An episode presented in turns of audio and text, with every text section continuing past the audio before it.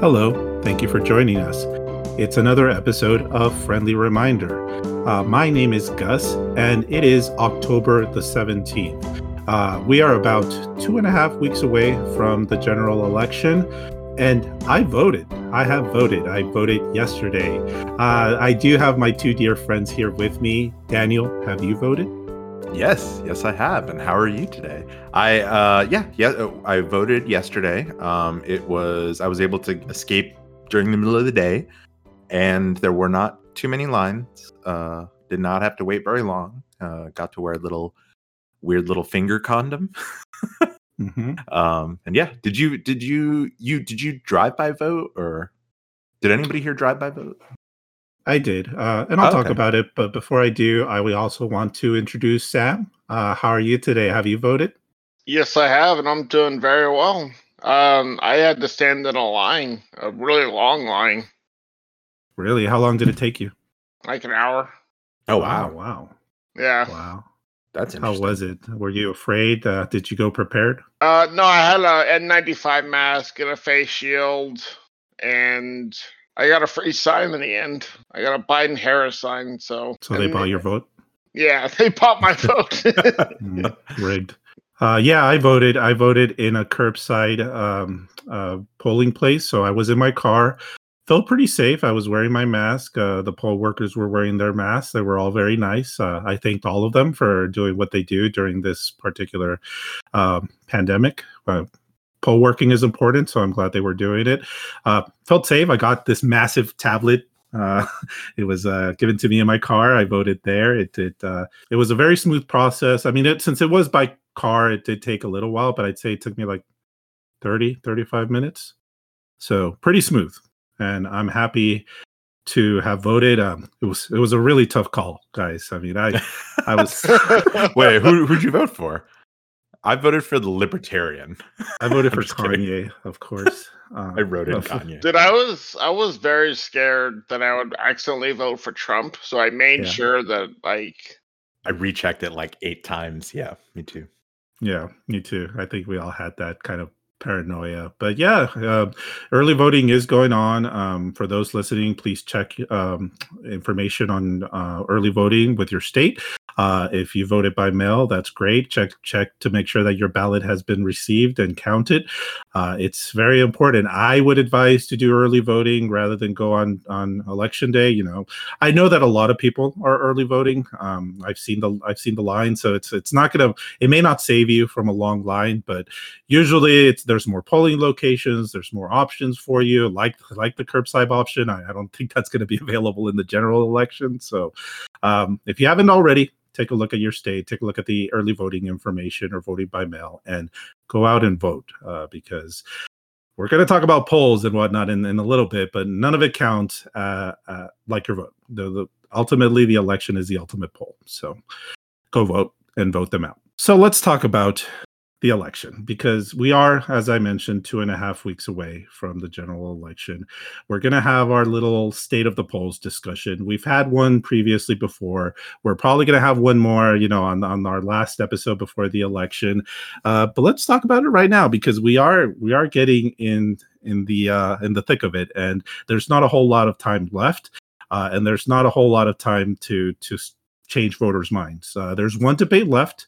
Uh, we had a dueling town hall event last Thursday where we'll talk a little bit about that. I don't think it was particularly that consequential, but we'll we'll see. But I'm going to talk about I'm going to go over some polls right now and then we're going to have a little conversation as to how what we feel, how we feel going into election day. So again, I'm going to start with the uh, states that Donald Trump won in 2016, that Joe Biden he doesn't need to win, all of these states, but he needs to win some of them. And this is how it currently stands according to the polls. I'm going to be citing 538, uh, the, the polling average that they have. You can check out their website, 538.com. Uh, so, Michigan, Joe Biden is up by 7.8% points. Pennsylvania, Biden is up 6.8. Wisconsin, Biden is up 7.7. Arizona, Biden is up 3.8. Florida, Biden is up 4.0. North Carolina, Biden is up 3.2. Georgia, Biden is up 1.3. Iowa, Biden is technically up, but it's a tie. He's up 0.2. Ohio, Trump is up again, a tie, 0.1. Texas, Trump is up 1.4%. Um, some close races in some of these states, not so close in, in another. Nationally, according to 538's polling average, Joe Biden is up by 10.6%. So what you're saying is Texas is a swing state now. Yes, it is. Um, it's it's hard to process it. Trump is still the favorite in Texas, uh, but even going by uh, 538's chances, there's about a 30% chance that Joe Biden can win the state. Which, if we all remember correctly, it's the same chance Trump had to win the 2016 election, around 30% so we're all humans here uh, and, and we can get the data as it is. As we know in 2016 the data only goes so far. It's not perfect. It's it's it's not a 100% chance that joe biden is going to win. Uh, we saw in 2016 that uh, events can happen very close to election day that can have uh, pretty significant ramifications um, in terms of deciding the winner. I'm of course referring to the comey letter. So you know we can process this information but we're all going to process it in different ways. So let's have a conversation about how we feel right now and how we feel going into election day, uh, because I think there's probably some differences. Uh, sort of. I, I think there's also some some consensus as to how we feel. But Daniel, let's start with you because we've had this conversation before. You've seen the numbers, but these numbers do not, and I think somewhat reasonably, do not convince you that uh, Biden has even a decent shot at winning this election. I, I don't know if I would go that far. Um, I think he has a decent decent shot of winning the election. Um, but I also, because of 2016, I've also not, not, I'm not, and I'm not saying that polls are like fraudulent or anything like that. I just think that there are sort of best snapshot of how things are going at any given point, um, and they are flawed. And um, at the end of 2016, you know, people people did a lot of analysis of why the polls, uh, the state polls at least, were inaccurate. Um, that called put states in Hillary's column that were uh, decidedly on Trump's column on election night. Um, and they've come up with a lot of theories. I don't know if any of them are particularly persuasive, um, but uh, something that gives me pause. Um, I recently uh, read about this uh, group called the Trafalgar Group. They're a Republican polling operation. Robert Cahaly is the lead poster, pollster, sorry. And he, although I'm sure he's a poster too, his opinion is that all of the polls uh, do not take enough, do not take this uh, shy, shy Trump voter factor into into calculation, and that is the idea that uh, people are embarrassed to vote for Trump. Um, people are embarrassed to have views that line up with him uh, because he is a grotesque person and they're ashamed to vote for him. Um, and so they lie. Uh, so there's a good amount of these Trump voters who lie. There's a good amount of these Trump voters who just do not respond to polls because they're not as civically engaged as the average Democratic voter. So all of this adds up to what he thinks is is just a consistent uh, failure of the polls to capture what's really going on. Um, so he was one of the few firms in 2016 to call Trump's wins in Michigan and Pennsylvania. Um, nearly every other pollster was predicting Clinton's wins. So in the previous president, so I'm reading here from TexasScorecard.com that did a did a profile on Trafalgar's in the previous presidential cycle, a total of 62 surveys were conducted in the state of Pennsylvania, and only three found a lead for President Trump, including Trafalgar. In Michigan, 45 polls were publicly released, and Trump, led in just two, one of which was Trafalgar's.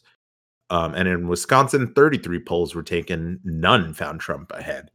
Um, and so in all three of those states, Trump won the state, despite uh, literally a total of sounds like five or six polls had him in the lead in all across all those three states. In North Carolina, the margin average looked to be dead even heading into the election, but President Trump won by a 3.6 points, which was surprisingly high. Um, polling in Arizona missed by two points and Florida by 1.2. In all of these, uh, the Republican vote was underestimated. Uh, moving on from that, Trafalgar correctly predicted the 2017 Georgia six special election. That was the one with Jon Ossoff, uh, who's the Democratic candidate. He raised almost $40 million, which was like shocking at the time. Um, and most pollsters had him running one point ahead as of election day, but Trafalgar actually predicted that Karen Handel won the race by 3.8 points, and that's how much she won it by. Another thing Trafalgar got correct three major Florida statewide races, 2018 Senate and the gubernatorial. Oh, sorry. When they say three, one of them is the 2016 presidential campaign, which we already talked about. Um, but yeah, he got he predicted Florida correctly in 2016. Um, the Senate race between Rick Scott and Bill Nelson, he predicted. He predicted that one, um, and the governor race, which where most of the polls had Ron DeSantis losing the Republican by almost five percentage points. He actually squeaked one by and won by half a percentage point in Florida, beating Andrew Gillum. Wisconsin, uh, Trafalgar in the Wisconsin govern- governor's race a few years ago, Trafalgar was one of only two pollsters in the field within six days of the election to call a Scott victory. Um, and he was the only pollster in 15 uh, within 15 others that correctly predicted the DeSantis victory. I, I don't necessarily find all this particularly persuasive. The purpose of of going over this is I'm skeptical of these sort of humongous leads that Biden has. Just in, you know, just going back to 2016, a lot of the leads that Clinton had, I, you would have been right and correct to be skeptical of those leads. And again, I'm not saying, and, uh, and you know, I, I said it as a joke before we started. Gus is saying Biden's definitely going to win, and I'm saying Trump's definitely going to win. I think we're both much closer. I think you maybe uh, are not feeling as pessimistic about the polls as I am this year. I am feeling very pessimistic and more and more so that they're not capturing the shy Trump voter, maybe another way of saying it, just the civically unengaged voter, the people who are not responding to these polls, but and who n- wouldn't ordinarily vote, but who like Trump, they like what he's doing, they like what he's saying, they like what he's bringing to the table, uh, and they're going to show up on election day and vote for him. Well, there's a couple of things about that, and um, Sam, I'll, I'll, let you weigh in in a little bit. But uh, regarding the the Trafalgar group, um, one thing I do want to say is that they are included in these averages uh, that that I just mentioned. 538 does include them uh, as a pollster. Um, a couple of interesting things regarding that partic- particular polling form is that they do- they did do recent polling in the three key states, which is Wisconsin, Michigan, and Pennsylvania. And they actually found Biden up by two in both Pennsylvania and Wisconsin. They did find Trump up by one in Michigan. Um, within the margin of error but even those even that particular polling firm isn't it, it you know it's it's still showing somewhat favorable even that particular firm isn't isn't particularly showing like this this decisive Trump victory or even even a 2016 like result. Um, I mean, the Michigan result is probably the better result that that Trump has in basically all the polls.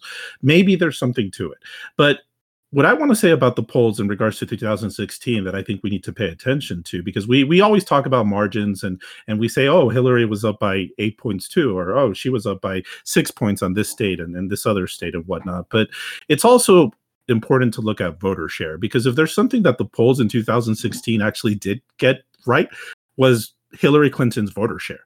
If you look at the polls in um, in Wisconsin, in Pennsylvania, and in Michigan, they all had Hillary winning about forty seven percent of the vote, um, give or take a couple of percentage points, and that's what she got. What what the polls were not able to capture was those undecided voters that uh, broke to Trump. Uh, many of them on election day because certain things were happening right before election day that might have caused uh, uh, people to just end up voting for for Trump. So I wanted to go over because I found something interesting when I was looking at these polls. Uh, as I mentioned, you know, in 2016, the polls ac- accurately uh, showed that Hillary Clinton had about 47% of the vote. In 2020, um, in Michigan, Joe Biden is currently polling at 50.6%. Donald Trump actually won that state with 47.3% of the vote. Uh, in Pennsylvania, um, Joe Biden is polling at 50.8%. Donald Trump won that state with 48.2% of the vote. Uh, in um, Wisconsin, uh, Donald Trump is polling at 50.9%, so basically 51%. Donald Trump won that state with 47.2% of the vote. Um, so, and these are these are the three key states, right? If if, if Joe mm-hmm. Biden wins all the Hillary states, uh, the Clinton states in 2016, and wins these three states, um, it's it's over. It's the ball game. Um, and what this is telling me is that uh, in 2016 there was a huge swath of undecided voters uh, that overwhelmingly broke for Donald Trump. Uh, at least in these three states, and even in some other ones, but at least in these three key states, we're not showing that right now. We're showing that a lot of people have made up their minds. And unless they change their minds, they actually decide not to vote for Joe Biden as, as they're saying they would and vote for Donald Trump. That's there's not enough undecided voters there to to help Trump win the election. So that's one of the reasons why I am particularly optimistic. Am I saying there's not a chance?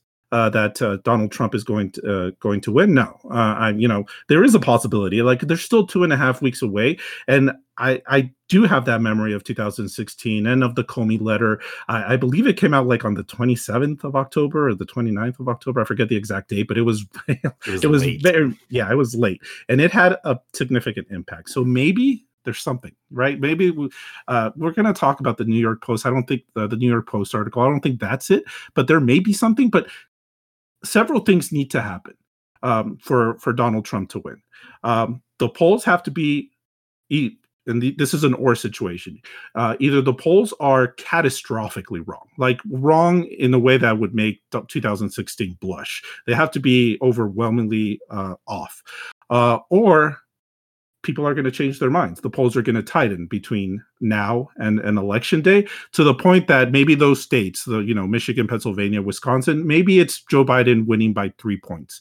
And in that sense, you know, a, a fairly normal polling error could create a scenario where where Trump wins or Trump steals the election. You know, like, that too. yeah, uh, he he has tools at his disposal. We've talked about those tools in this podcast before. I'm not going to mm-hmm. minimize them now, uh, more than uh, especially now at uh, more than ever. Like it could still happen. You know, he's going to have a court that's going to favor him, a Supreme Court, I should say, that's going to favor him. We don't know if this is going to be litigated or not. Maybe, maybe Trump won't. Um, won't get the the plurality in these states, but maybe it'll be close enough where it could be litigated and and certain things can happen. Yeah, not but, to mention all the other not not even just the litigation, but all the other gerrymandering and voter suppression that's been going on that we've talked about numerous times. All of that, nobody knows exactly what kind of effect that is ha- that it's going to happen. You know, the 7-hour lines in the minority neighborhoods where in the non-minority neighborhoods you can walk in and vote in 20 minutes all of that is going to have an effect. So the polls tend to obscure a lot of that. Uh, there's two points. There's two quick points I wanted to make. One, I'm not sure the Traf- the Trafalgar poll. So the article I'm reading, these might be older numbers. None of them, I should know, none of them have Trump like blowing away anyone. And you tell me if these disagree with your numbers.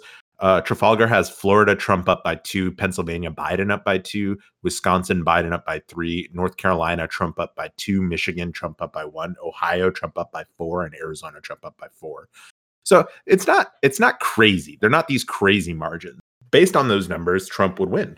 Uh, if those held on election day, uh, he would get mid 270 and it would be a squeaker, but he would win. The point I want to make overall is that I think I think it will be closer ultimately. Either the reason I think it will be closer is a little obscure to me, to be honest. the shy, shy, Trump voters, you know, the failure of polar pollsters to to truly be able to get some of these very civically disengaged people. Um, I think all of that will, and I think some people who definitive, definitively have said they're going to vote for Biden will flip and vote for Trump on election day because I think there is going to be some reversion to the mean. And I think the scandals, which we'll talk about in a minute, will have to do with that. And I think it will, much like the Comey letter, click in people's mind. Okay, well, Trump is a scumbag, but also the Democrats are scumbags. So I might as well vote for the Republican scumbag. That's what drove a lot of last. That's what drove a lot of the tightening towards the end, I think uh, because, in particular, a place where a lot of Republicans get a lot of conservatives who who might even end up voting for Biden get their information. Fox News went on the warpath. I mean, uh, we don't talk about this much, uh, but ahead of the 2016 election, for three weeks, Fox News was basically reporting that Hillary Clinton was about to be arrested by the Clinton, for the Clinton Foundation. Um, they were like, "She's a," cr-. and that is, and that's what they're doing now uh, with Biden. They're they've pulled out all the stops. It's become. I know that we talk about it being a propaganda network, but they they understand the stakes of this. Uh, it's become much more of a propaganda network now. So I would not be surprised to see as they sort of smear Biden as much as they can and let Trump just get away with everything the last couple of weeks. I would not I, I would not be surprised to see some tightening. As far as my opinion or my confidency level of of these polls, I think Gus does have a point. It's these uh, these leads that Biden is having in some of these states. I think it wouldn't be. I mean, I don't even know what I'm trying to say, but I think Biden's going to win. Yeah. How confident do you feel about that? Now, I'm probably to drink that and it's all to go horribly wrong like he usually does. Maybe I'm just hoping. I, can't tell anymore if I'm hoping or if I think he'll win. Is Trump running ahead in Michigan, Pennsylvania, and Wisconsin than where he was in 2016, voter share wise? I know you just um, you may have just a- answered that question, so I apologize for asking it. But it's possible that he is. I, I didn't go through crunch through all the numbers because that would scare the shit out of me if he was running ahead of his voter share. So what is voter share? It's it's the percentage, right? Like because you oh. can win, you can win a state with forty seven percent of the vote, depending on third party votes and and people that just don't vote overall. Like that can happen, and it has happened. Um, as I mentioned, like Donald Trump in two thousand sixteen won Pennsylvania, Wisconsin, and Michigan with less than fifty percent of the vote, uh, and and that's the difference in in, in the polls. It was it, the polls had uh, in 2016 it had Donald Trump with like 43 or 40 per 44 percent of the voter share. Um, so it missed that. It missed it missed that, and I I don't know exactly why. It, it could be because the undecideds just broke at the end, and then it wasn't able to capture it because polling lags, right? And we had a Comey letter that was just a few days before before an election. Um, however, these polls right now, as of today, in Pennsylvania, Wisconsin, and Michigan show Biden up 50%. So if that's true, uh, you know that has to be wrong for Joe Biden to lose, basically. Like the, that that has to be utterly wrong, or people are going to change their minds between now and the election. Do I think there's a possibility of that happening? Sure, sure I do. Like I, I, th- I, think it would be dumb to say there's there's a zero percent chance. Uh, in fact, not only would it be dumb, it would be inaccurate. But uh, is it is it improbable? Sure. Like, it, is there a 20% chance that it might happen? That's that that's perfectly reasonable for me and that and that and that means that it could happen right like and that's something that i think a lot of people don't understand when or fail to understand and whether on purpose or or um, because they they actually don't get it but we're dealing with probability and th- this is what the, these models offer right they offer uh, uh, probability so when you look at let, us say for example you look at your phone and and it says that there's a 30% chance of it raining and it rains. Are you going to be like oh fuck you phone. You, you lied to me. Like fuck you whether uh, yahoo weather or, or weather.com no it's it yeah there was a 30% you don't do that? I mean there was a 30% chance and it happened you know? Like it's it's not out of the ordinary. In 2016 538 said there was a 30% chance of donald trump winning the election and he won it's not this crazy thing. It's it, in fact if, if if you think it's like this this improbable thing then never gamble never bet you know because like, don't don't go to vegas ever because you're gonna have to deal with odds that don't that don't favor you. That's how you make money. Um uh what you're saying is like if if trump wins which oh well he's God. saying trump won't win. He's guaranteeing it. No i don't think that's what he's saying. He's saying that if trump yeah, does win that the next presidential election or even the next like midterm election there will people will still be relying on polls heavily instead of because if if Biden or if uh, if Trump wins like enormously, like a, a landslide, then I don't think polls will be as reliable as I don't think they will be relied on as much anymore because they were wrong in two ele- two major elections. Well, I was gonna say, I mean, yes, but that would be. I mean, look, polls are kind of they're sort of the best tool we have to estimate this kind of thing. So you can say, oh, yeah, polls are wrong. I'm just going to trust the number of lawn signs I see or something like that. But I mean, that's not really any more helpful or or a good indicator. Um, the polls are going to be wrong. I think what it should do is is cause the pollsters to to really take stock and try to figure out why their polls were wrong. So so after 2016, there was a lot of hemming and hawing about why the polls were wrong a lot of it had to do with the fact that they did not predict turnout in the way that had previously occurred. That I think that could still happen in in 2020. So I think that you know pollsters will just have to take stock and try to figure out how to more accurate accurately predict. You know, maybe they'll go they'll go back to this Trafalgar firm and and decide to stick with it um or its its methods, but um I, I don't think that I'm not of the opinion that if the polls are way off, polling is discredited. that that's not my view. I I think that to to say that you kind of have a wrong interpretation of what polls are now. I guess. But aren't you not trusting the polls right now?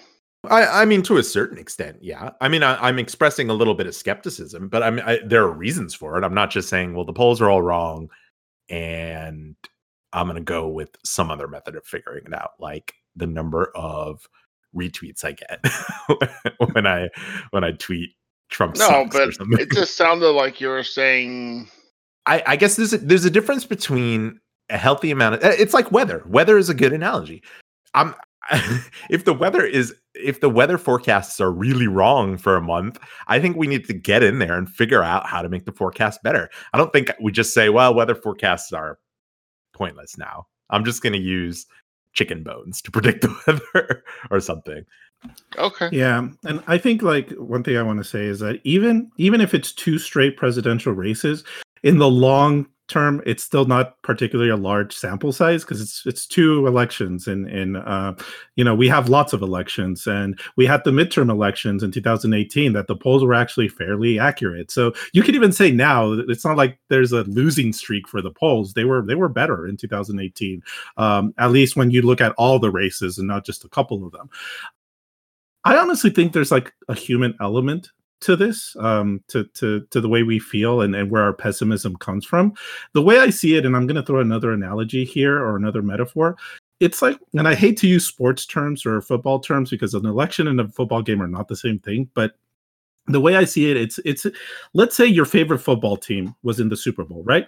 And there's five minutes left in the fourth quarter and they're up by 21 points uh, and all they have to do is play some decent defense and it's over and run down the clock and it's over and they blow it.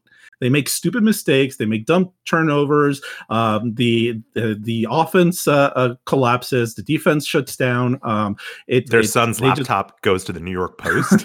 They just blow it and and the and even then the other team just like has miraculous uh, plays and they get a last minute field goal like a 50 50 yard field goal and they win and they win by 3 points barely. And then in the next Super Bowl your team is back in the Super Bowl and it's 5 minutes left in the fourth quarter and they're up by 21 points. And every single fan of that team is going to be like, "Uh-oh, like oh no like this is this is this is that super bowl all over again this is 2016 all over again you know you would feel that way um but if you just look at the logic and and like just just the numbers you would want your football team to be up 21 points right? Like uh, or more but but 21 points is a good lead you wouldn't want them to be up 14 or 7 or god forbid down 3 down. points or 7 points. Yeah like you would want them to be 21 points even if it's going to like strike that paranoia in you. Probability wise it's still vastly better for them to be up by that, and they're still likely to win that Super Bowl. They might blow it again. It, it, it can happen. Ask the Atlanta Falcons. I'm sorry, I, I used a sports joke there. Like it, it can happen, but chances are it won't. And that's where we stand right now, right? Like probably Joe Biden probably is going to win the election. Will he for sure? No, Donald Trump may still win. But if we just look at the numbers, certain things need to happen for Donald Trump to to win, and they have to be significant things. All things being equal. That's my point, logically speaking. That's where we stand. If we just view it just by the numbers, by the data that we have, that's it. It's just it's just probability. So you're saying we should raise our hopes even higher? I think he's trying to say that Biden's going to win for sure, and that we should hold him personally responsible if he doesn't. and, and honestly, like we make that joke, but it is like I, I walked into this debate knowing it was kind of a trap, knowing that I'm just going to look like the idiot that that's promising Joe Biden, uh, uh that's promising a Joe Biden victory, and the the our episode after the election is just going to be you two laughing at me for for making such a such a statement. Trump wins, we're going to be crying. Not, not- we're not going to No, be like, gonna be "Ah." laughing at because it's all you have left. It's, it's just just dunk on on guts and and I know, right? And if Biden wins, then no one's going to give a shit if I predicted it wrong because we're just yeah, going to be just gonna be celebrating. Like, oh, I'm so glad I was wrong. Ah, well, moving on. well, I said I I thought Biden would win also. So yeah, that's true. And you're on record. I'm I'm I'm actually walking on eggshells right now, trying to to make my point. But you're on record. Biden's gonna win. So if anything, you guys will make fun of me. We'll never Yeah. make fun of you. Yeah. we could talk about what the all the scandals that are going to turn the tide of the election in the next 20 days. Yeah, let's talk about that because you even alluded to it that these we're talking about the New York Post story that came out sometime this week. I don't remember the day. Um, I I disagree with Daniel that what he mentioned earlier that this is going to particularly be a significant thing, but let's hash it out. Daniel, you've been obsessing over this story and don't say you haven't. I know you have. So you're going to be my expert on this. What is this New York Post story? What is it alluding to? What's going on? So this is it's got to be the funniest sourcing of any story ever.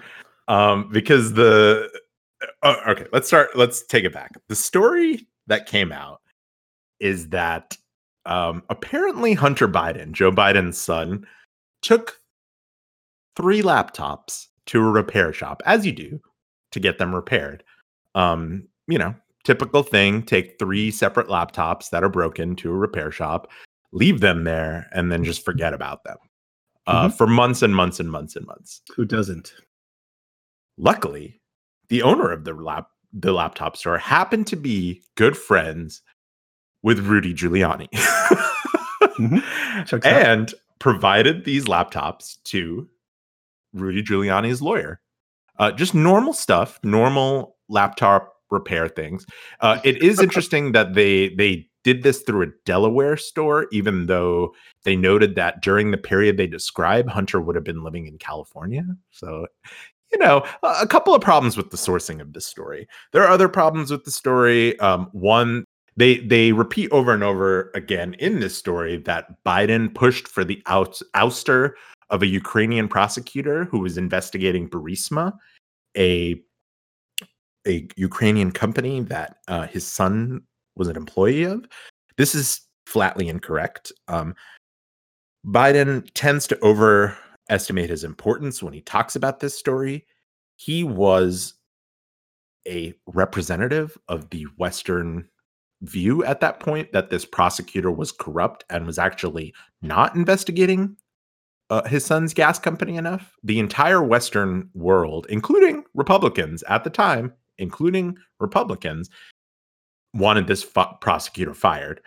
Um, Ron Johnson, and and you know what? What makes me even sure that there's nothing here in terms of like quid pro quo or anything like that is Ron Johnson just finished an entire months and months long investigation on this, uh, which he found absolutely nothing other than the fact that Hunter worked for Burisma caused a lot of awkwardness for the Obama administration's foreign policy, which is true. So again, the story repeated over and over again the ap- the falsehood that Biden pushed for the ouster of this prosecutor because he was investigating Burisma and treated it like it was a straight news item. So this story was very poorly written and contained very clear falsehoods.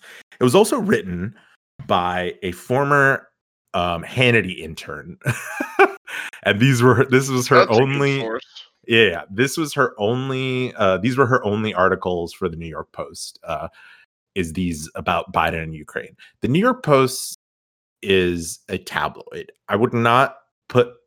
I would say the reliability of the New York Post is well below uh, BuzzFeed, CNN, things like that. They do print falsehoods. They're they're a Murdoch uh, Murdoch brand, uh, which means they're very conservative. Uh, there's a lot of things wrong with the story, basically. But the the story is the the main thrust of this story is that Hunter Biden sent an email to one of the guys at Burisma and said, uh, or Burisma, the guy, one of the guys at Burisma sent an email to Hunter Biden and said, "Thank you for the opportunity to meet with your father." Um, it's it's it's kind of in broken English, so it's not entirely clear what the email means. Um, individuals, so nobody has had access to the underlying emails, which makes this even shadier. Rudy Giuliani has been literally running around with members of Russian intelligence, as in the Trump government has sanctioned these members of Russian intelligence. So it's it's pretty clear from the outset that this is likely a hack, uh, a Russian hack. Uh, Rudy got it. The New York Post published it. They did not push back on his insane story about how a Delaware computer repair person is his good friend who gave it to him. Oh, one other thing about the emails is nobody's seen the underlying emails. All they've seen is these PDFs. So it's possible that the emails themselves are completely fabricated. There are real pictures of Hunter Biden that were discovered on the laptop, so it's likely that there's some reality to this. But but uh something that happened afterwards and i think this was a, a big over overstep by the social media companies is they actually blocked sharing of this story uh, because uh, they, you know, and they uh, they were kind of vague about why they blocked it. They said it violated their hack policy because the source was was hacks. Truthfully, I think they probably had on the back end a lot of information suggesting that this was the result of of a Russian disinformation campaign. Um, you know, having Rudy Giuliani, who again is being is is literally been running around for the last year and a half with members of Russian intelligence trying to dig dirt on Joe Biden. Uh, probably also raised a flag for them. There were numerous things that that raised a flag for them, including the fact that there was a quid pro quo with the firing of this prosecutor is just flat out false, according to fact checkers, including their social media fact checkers. So they put a they put a kibosh on this story. I think in trying to maybe stem the flow of misinformation. Um, and of course, what you got were cries of censorship from the right. Well, no, they they shouldn't have uh, um, um, put a stop to that story. Like it's it's fine. I think they that I think that was an overstep that, as you mentioned, is just going to garner more attention. Um, but I'm in terms of uh, how this story is hitting, I actually want to throw it to Sam real quick because Sam, uh, we're on video right now, and I just saw you give what was my reaction, which is one big yawn uh, to this story. So you just heard what uh, what uh, Daniel said here. So what do you feel about this story? Is it is it resonating to you? Is it alarming you in any way? Not as much as it was as back in 2016. Even then, I mean, look, this is you're either you're either gonna vote for Trump, who is a terrible person. He's terrible. Or you're gonna vote for Joe Biden. In 2016, I tried very hard, which I failed miserably at, tried to convince people to vote for Clinton because they said, "Oh no, they're just the same. The side. What is it? The two sides of the same coin, or something." Yeah. And I'm like, no, no, they're not. And people are still saying it now with Biden and, and Trump. Scandals, to me, for them to be effective, you have to tell a story right like you this is you have to build it up it, it's storytelling and the thing about 2016 and the thing about the comey letter and the, the email issue with with hillary clinton is that that story was being built up over time. The Republicans focused on that story probably two years before the election, and then they just kept hitting her uh, uh on it. And it dogged her. It dogged her throughout the entire 2016 campaign. Uh, it dogged her, uh, her all the way um, going into the election. And then just when you feel like it was in the rear view mirror, like after the convention and after the debates that Hillary Clinton, uh, according to the polls, won won convincingly. Um, it came back and it came back at the very end uh, with a comey letter. Uh, it was it was masterful masterful storytelling. Uh, it came from the anthony weiner sex scandal and then the sexting situation. Anthony weiner the disgraced liberal like like that that is just that is just amazing storytelling and it resonates with people. And the fact that it happened at the very end of, of the election cycle was just devastating uh, for hillary clinton but it was because it was built up uh, over time. And the issue with this story in comparison is that the Hunter Biden situation hasn't been resonating with anybody. Like it, it's it's barely been an issue. Um, it's barely come up in the campaign trail. It was not even an issue in the primaries at all. Even the email issue was an issue in the primaries. Even though it was Bernie Sanders saying like let's shut up about the emails, he was still bringing it up, right? Like it was it was an issue throughout. And this this is not an issue. And now to just try to like come up with some big thing at the end is not good storytelling. You know, you you don't feel it. You, there's there there was nothing that was building up to it. This is this is Emperor Palpatine coming back in, in Rise of Skywalker. It's a dud. Nobody cares like you because you didn't build it up. You need to be you need to be able to to be effective with the, these kinds of scandals. And right now, the Republican Party isn't telling a cohesive story they're doing what we said last episode. They're throwing things at a wall and they're hoping that it sticks. And I don't think it's sticking. Again, I have a biased perspective, but I even, you know, the, the email thing, when the Comey letter um, came out, forget about Fox News. You went to NewYorkTimes.com or you got that New York Times uh, uh, newspaper, and it was all like the entire front page was just the emails. Go to New York Times right now and see what you can find about that story. You're going to have a difficult time. So First, you were very correct. They're throwing shit at the wall. All of their shit's falling apart. The Durham probe fell apart. The unmasking probe fell apart. Republicans pushed it as the biggest scandal since Watergate, completely fell apart. The bipartisan Senate Ukraine investigation fell apart. Donald Trump tweeted a story this week that Joe Biden and Obama uh, actually sent SEAL Team 6 after a Osama body double. and then had SEAL Team Six killed in order to cover it up. Uh, the, one of the members of SEAL Team Six is a big Trump supporter, so he was like, "Dude, what? What?" he was like, "What? Oh what? What?" Anyway, um, the point is, I agree, and I agree that none of this shit seems to be sticking to Biden. I guess I'm not 100% sure why, because the email shit stuck to Clinton, even though that was such a dull ass story. Whereas yeah. this is this is about Biden's sexy son running around the Ukraine smoking crack, fucking prostitutes, and getting billion dollar and getting fifty thousand dollars a month from a corrupt gas company to do nothing. Um, that sounds way sexier to me. So I don't understand why it's not sticking to him. I think it still has time to make headway, especially if there's more to this. Uh, you know, they found more on this laptop. Uh, you you contended quite persuasively that if there was more, they would have put it out now, yeah. not since thousands and hundreds and thousands of people are already voting, convinces me the most strongly that there that this is a bunch of bullshit and likely fake and likely Russian propaganda, you know, mixed in with some of the real stuff they found on the laptop or hacked, is that if they thought it was legitimate, they would have given it to Ron Johnson. They would have made a bigger deal out of this. They wouldn't have sort of leaked it out via tabloid, just sort of. And I do want to make the point that I mean, some of this could just be sexism. It, it's crazy to me that email stuck to Clinton, but mm-hmm. Biden's son taking money from a corrupt Ukrainian gas company didn't stick to Biden in the same way. I don't think any of either of those things should necessarily disqualify someone from being president. But the email thing in particular, I was like, this is fucking ridiculous. Whereas the Biden thing, at least, at least that sounds like something that's real if I remember correctly, there weren't any specific questions in the actual debate about this, right? No, no. there were not. And there and were the questions in the 2016 debates about um, the emails. There yes. were mm-hmm. plenty. So I think that is a big problem right there as to why it's not sticking to the wall.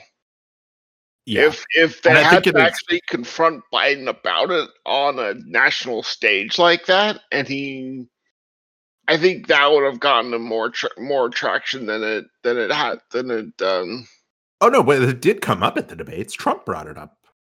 Uh, yeah, Trump said your son's getting all this. I think so. Yeah. Mm-hmm. Oh, I don't remember that. Biden did what I think is probably the smartest move is he didn't try to parse out what's true and what's false. He just said it's complete bullshit. It's a lie. Don't listen to this idiot, which I think is the best. Honestly, Yeah. even if that's not entirely truthful, um, sitting there and being like, you know, in 2016, where we're like, well, there were a few classified emails, but they weren't properly marked. And yeah, I could come up with all these reasons why the email thing was bullshit, but people still intuitively took out from it, oh, it's it's a thing. So I think Biden's reaction just to call the whole thing bullshit and not to sort of engage in the details of it. Yeah, that's what I think is like not. That's why it's not sticking to him. Yeah, and plus he can, and you know, maybe it was a huge mistake for the Republicans to put out their goddamn report saying nothing happened.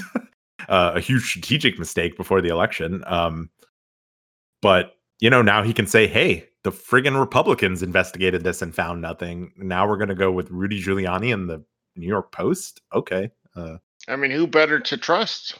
yeah.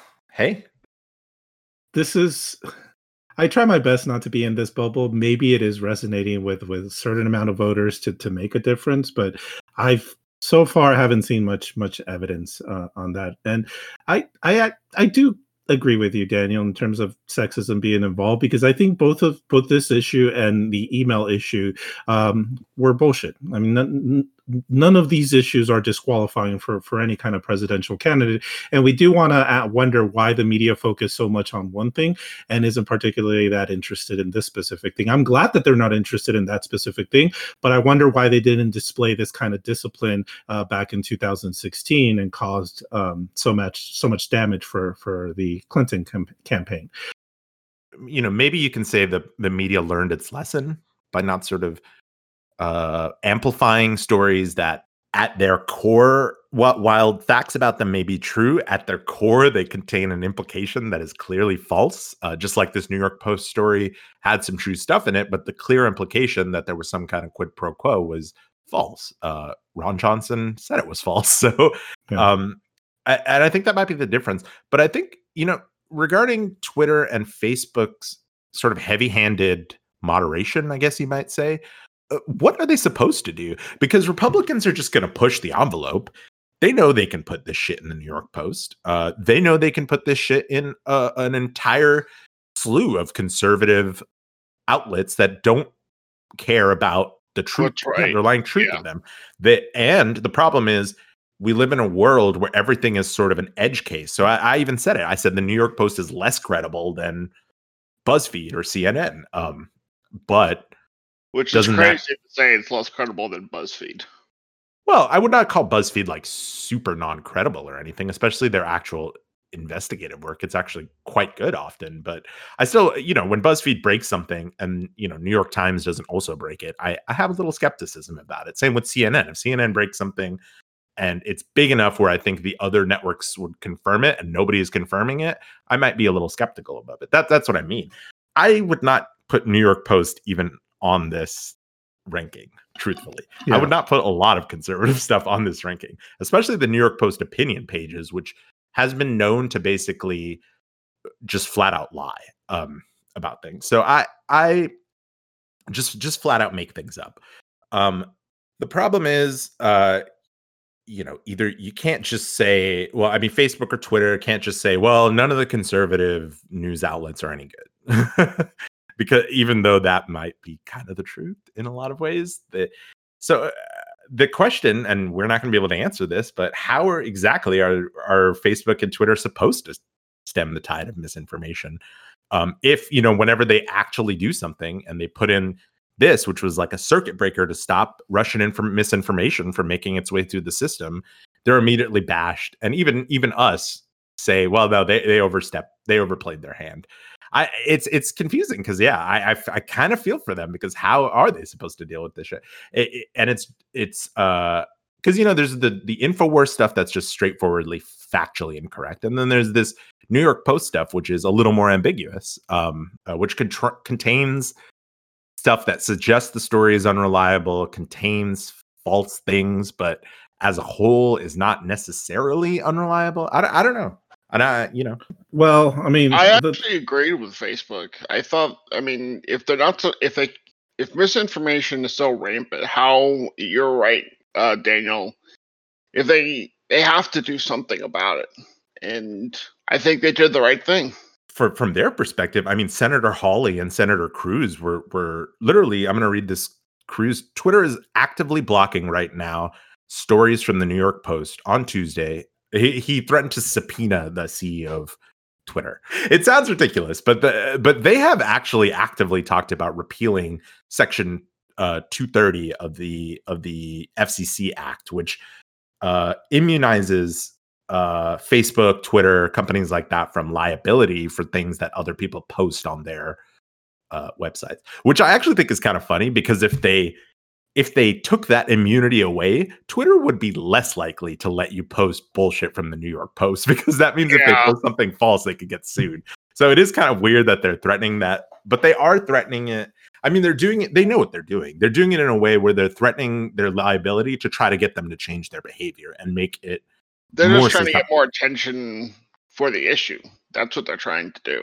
Well, no, I think, well, yes, that, but also I think they're trying to bully Twitter and Facebook to to making their networks more susceptible to conservative misinformation. They would not call it that. They would say, "Well, no, we you know, we want them to be fair to conservatives." But what they're really doing is is is making uh wanting to make Twitter and Facebook more cuz when Twitter and Facebook put in their fact-checking systems, you know what happened? All the conservative links started to get deleted and flagged and and and stunted because they were filled with misinformation. Um, and conservatives started screaming and complaining that they were being biased against uh, because they were being biased against in a sense because their articles were all filled with misinformation. So I get I, I, don't know and and you know the the other layer to this is the the absolutist free speech which Hawley and Cruz I'm sure think that they are in. The absolutist free speech position is Twitter can say can decide whatever they want people to say on their network you know? They're allowed to ban whoever they want. Um yeah.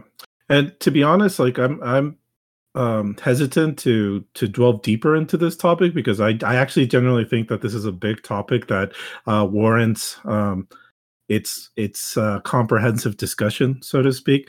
And it's mm-hmm. I certainly something we should we should revisit um in the future. We're probably not going to have enough time to, as you mentioned, Daniel, to answer these questions because it's hard. Um, the fact of the matter is, social media platforms like Twitter and Facebook do have a massive responsibility on how they handle information um, in a responsible way. Um, and a lot and they've proven that they they don't have a grasp on it yet. I don't know what all the answers are. Uh, what I do know is that we're probably not going to have time to to answer them all today.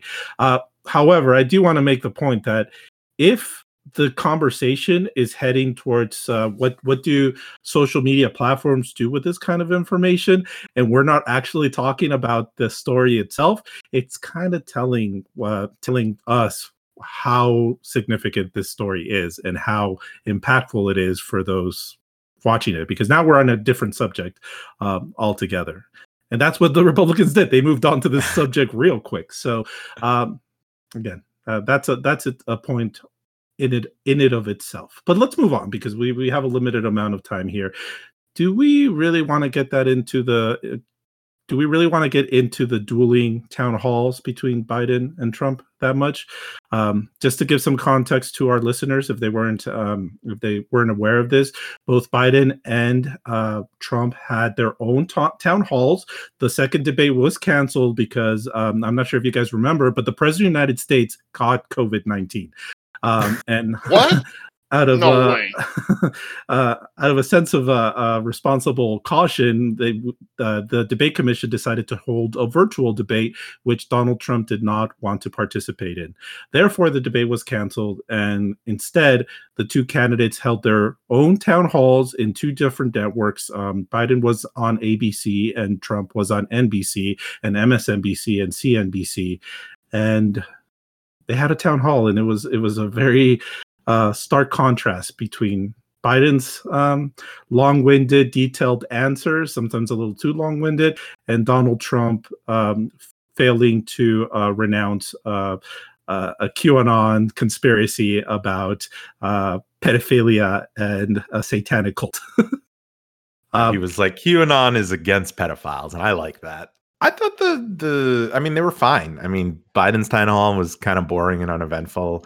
Trump did his thing and you know, he's going to get the people who like him and not get the people who don't like him. I will point out that the the Biden sorry, the Trump town hall was uh shorter, which I was interested in because Biden, uh, Trump is constantly bragging about how he's more uh, stronger than Biden, better than Biden uh, has, but he only did an hour long town hall, and I actually wondered about that. I actually wonder if he's still, you know, I mean, he he's said he is tested negative for COVID, uh, but I actually wonder if he's still uh, feeling some of the effects of that. He is an older man, and uh, the average COVID recovery time for older people is much longer than than younger people. So I, I, wouldn't be shocked if he's still feeling kind of, and he's still apparently traveling with a couple of doctors. So I am a little skeptical that guys, Trump may be lying about about how how Maybe. much he's over COVID. Maybe. Yeah. May also, COVID um, it has long-standing effects on on many people, including younger people as well, as well as uh, uh, older individuals. So mm-hmm. uh, he he could still have lung issues. He could. I'm, I'm not a doctor, you know, so don't don't take my words as facts, but he could be having um, issues that affect his famous stamina uh, of 2016, and that's why he's holding shorter rallies and shorter town halls. Um, Sam, uh, I know you didn't watch the full town hall of either Trump or or uh, Biden, but anything that stuck out to you regarding these town halls? Do you think it matters? I, I feel like these were incredibly inconsequential, in my opinion. I, I thought the the first debate was very important. I thought the second debate was more for the supporters of the candidates. Well, like again, let's really... let's clarify because it wasn't a debate. It's two separate. I mean, yeah, I, I apologize. No worries. It seemed to be more for the actual supporters. Well, I mean, I do want to say that um, in regards to the Trump town hall, um, Savannah Guthrie is that the uh, yeah. the moderator's name? Um, I think mm-hmm. she did a really really good job. I mean, she did uh, press uh, uh, Trump on on some of the issues. I know that there's a lot of Republicans that are are and and I and I knew that things didn't go well for Trump when I saw this, but a lot of Republicans came out saying that she was too harsh. She was debating essentially debating Donald Trump, which is what they always say when a matter uh, moderator does just simple fact checking. The questions weren't hard one of the questions was really literally like, do you denounce this crazy conspiracy theory? Uh, and Donald Trump couldn't, and so she pressed it. She pressed him on that. Um, that's yeah, not a hard question. Yeah, I mean, um, when you but, point out the fact, uh, I noticed one time, you know, some uh, one of the people asked a question about DACA, and Trump just flat out lied. He was like, "I'm going to take care of all the people."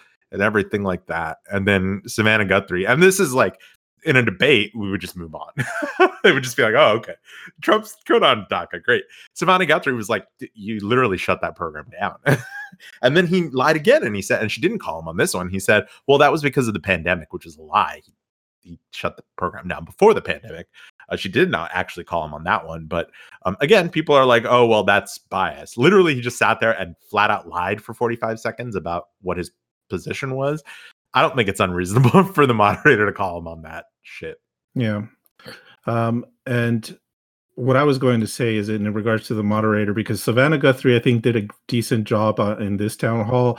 Uh, I also watched, I think it's, and I'm going on a bit of a tangent here, but I watched the uh, part of the Iowa debate where um, Joni Ernst, uh, I believe her Joni name Ernst, is Joni Ernst yeah. of, of uh, Iowa, was asked the price of uh, of soybeans. I believe was the question, which I guess is a very important thing in Iowa, and she couldn't answer it.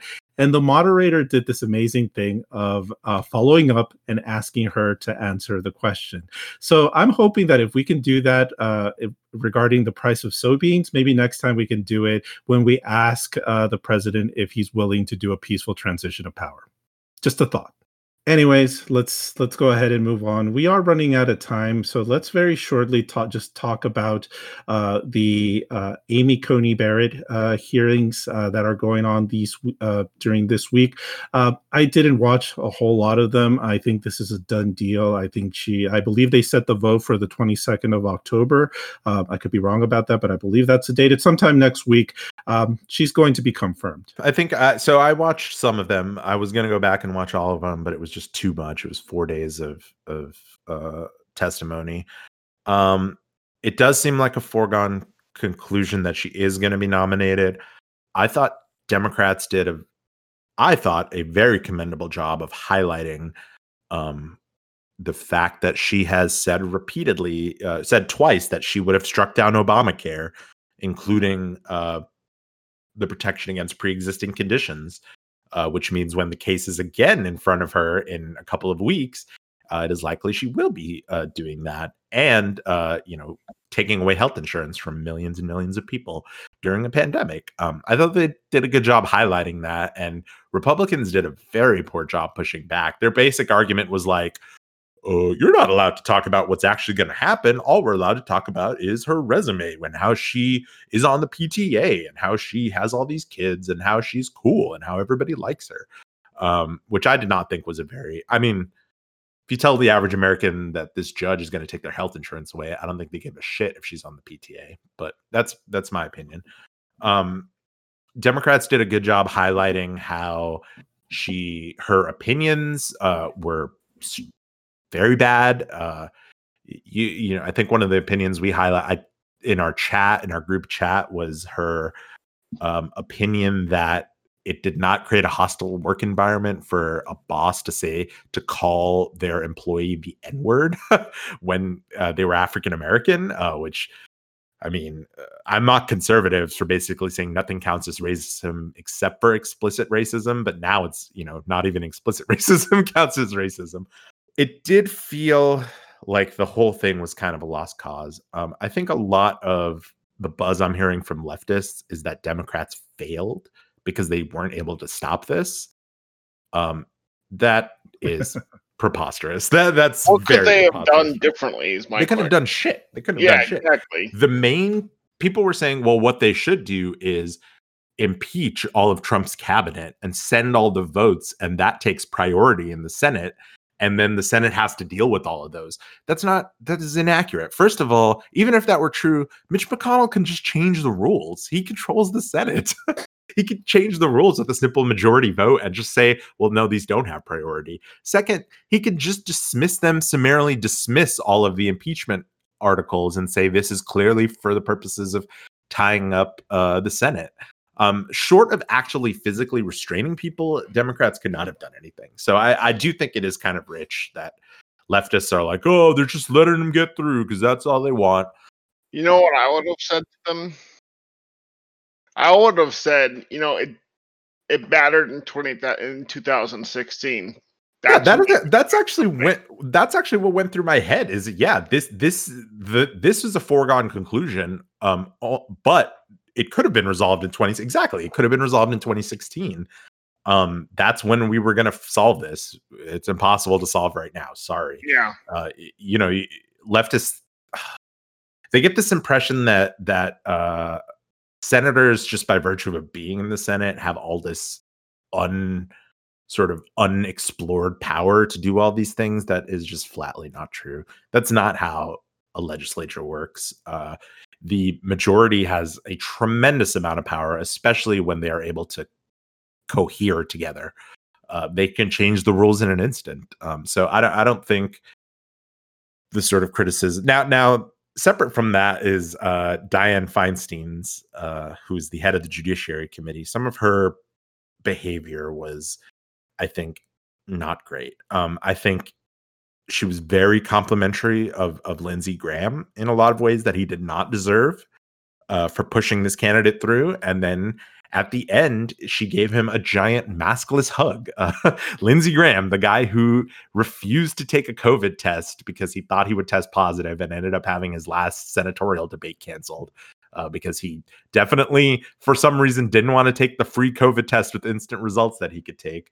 Uh, she gave him a maskless hug. Um, and I think it it definitely fed into this leftist narrative of oh the democrats are doing it again they're just rubber stamping both parties are the same. They're just rubber stamping this. They they want the six to three court. Uh, yeah, and again, to end it on that note, uh, I think the point here is that elections have consequences, and your vote counts, even if it's towards uh, a candidate that may have not been your first choice uh, during the primary. It can still have a massive impact. Uh, it could have had that massive impact in 2016 luckily, it can still have a massive impact now. Um, you know, the the thing about uh, once once an election passes and and uh, the Republican Party wins is that there's very little you can do. There's very little uh, a minority party uh, in the Senate uh, can do right now when it comes to the confirmation of a Supreme Court justice. Uh, there's very little even the best doctors in the world can do uh, when we're dealing with an 87 year old woman uh, with cancer tumors all over her body. And once she dies, there's not a whole lot of options left.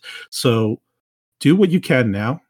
Go out and vote uh, we talk about polls here all the time, but ultimately, what matters the, the most is the actual what the only thing that matters, not even matters the most, is the actual result come election day or the days after. So let's go ahead and just end it on the message that please go out and vote. Do it safely. I would recommend doing it early, but do it because your vote counts. And hopefully, come November, we're going to have better news to talk about. But that's our show, folks. Uh, Daniel, I want to thank you for joining me today. Yeah, thanks so much, Gus. And Sam, thank you so much for joining me. Of course, thank you. And to our lovely listeners, again, go vote, vote them out, and we'll see you next week for another episode of Friendly Reminder.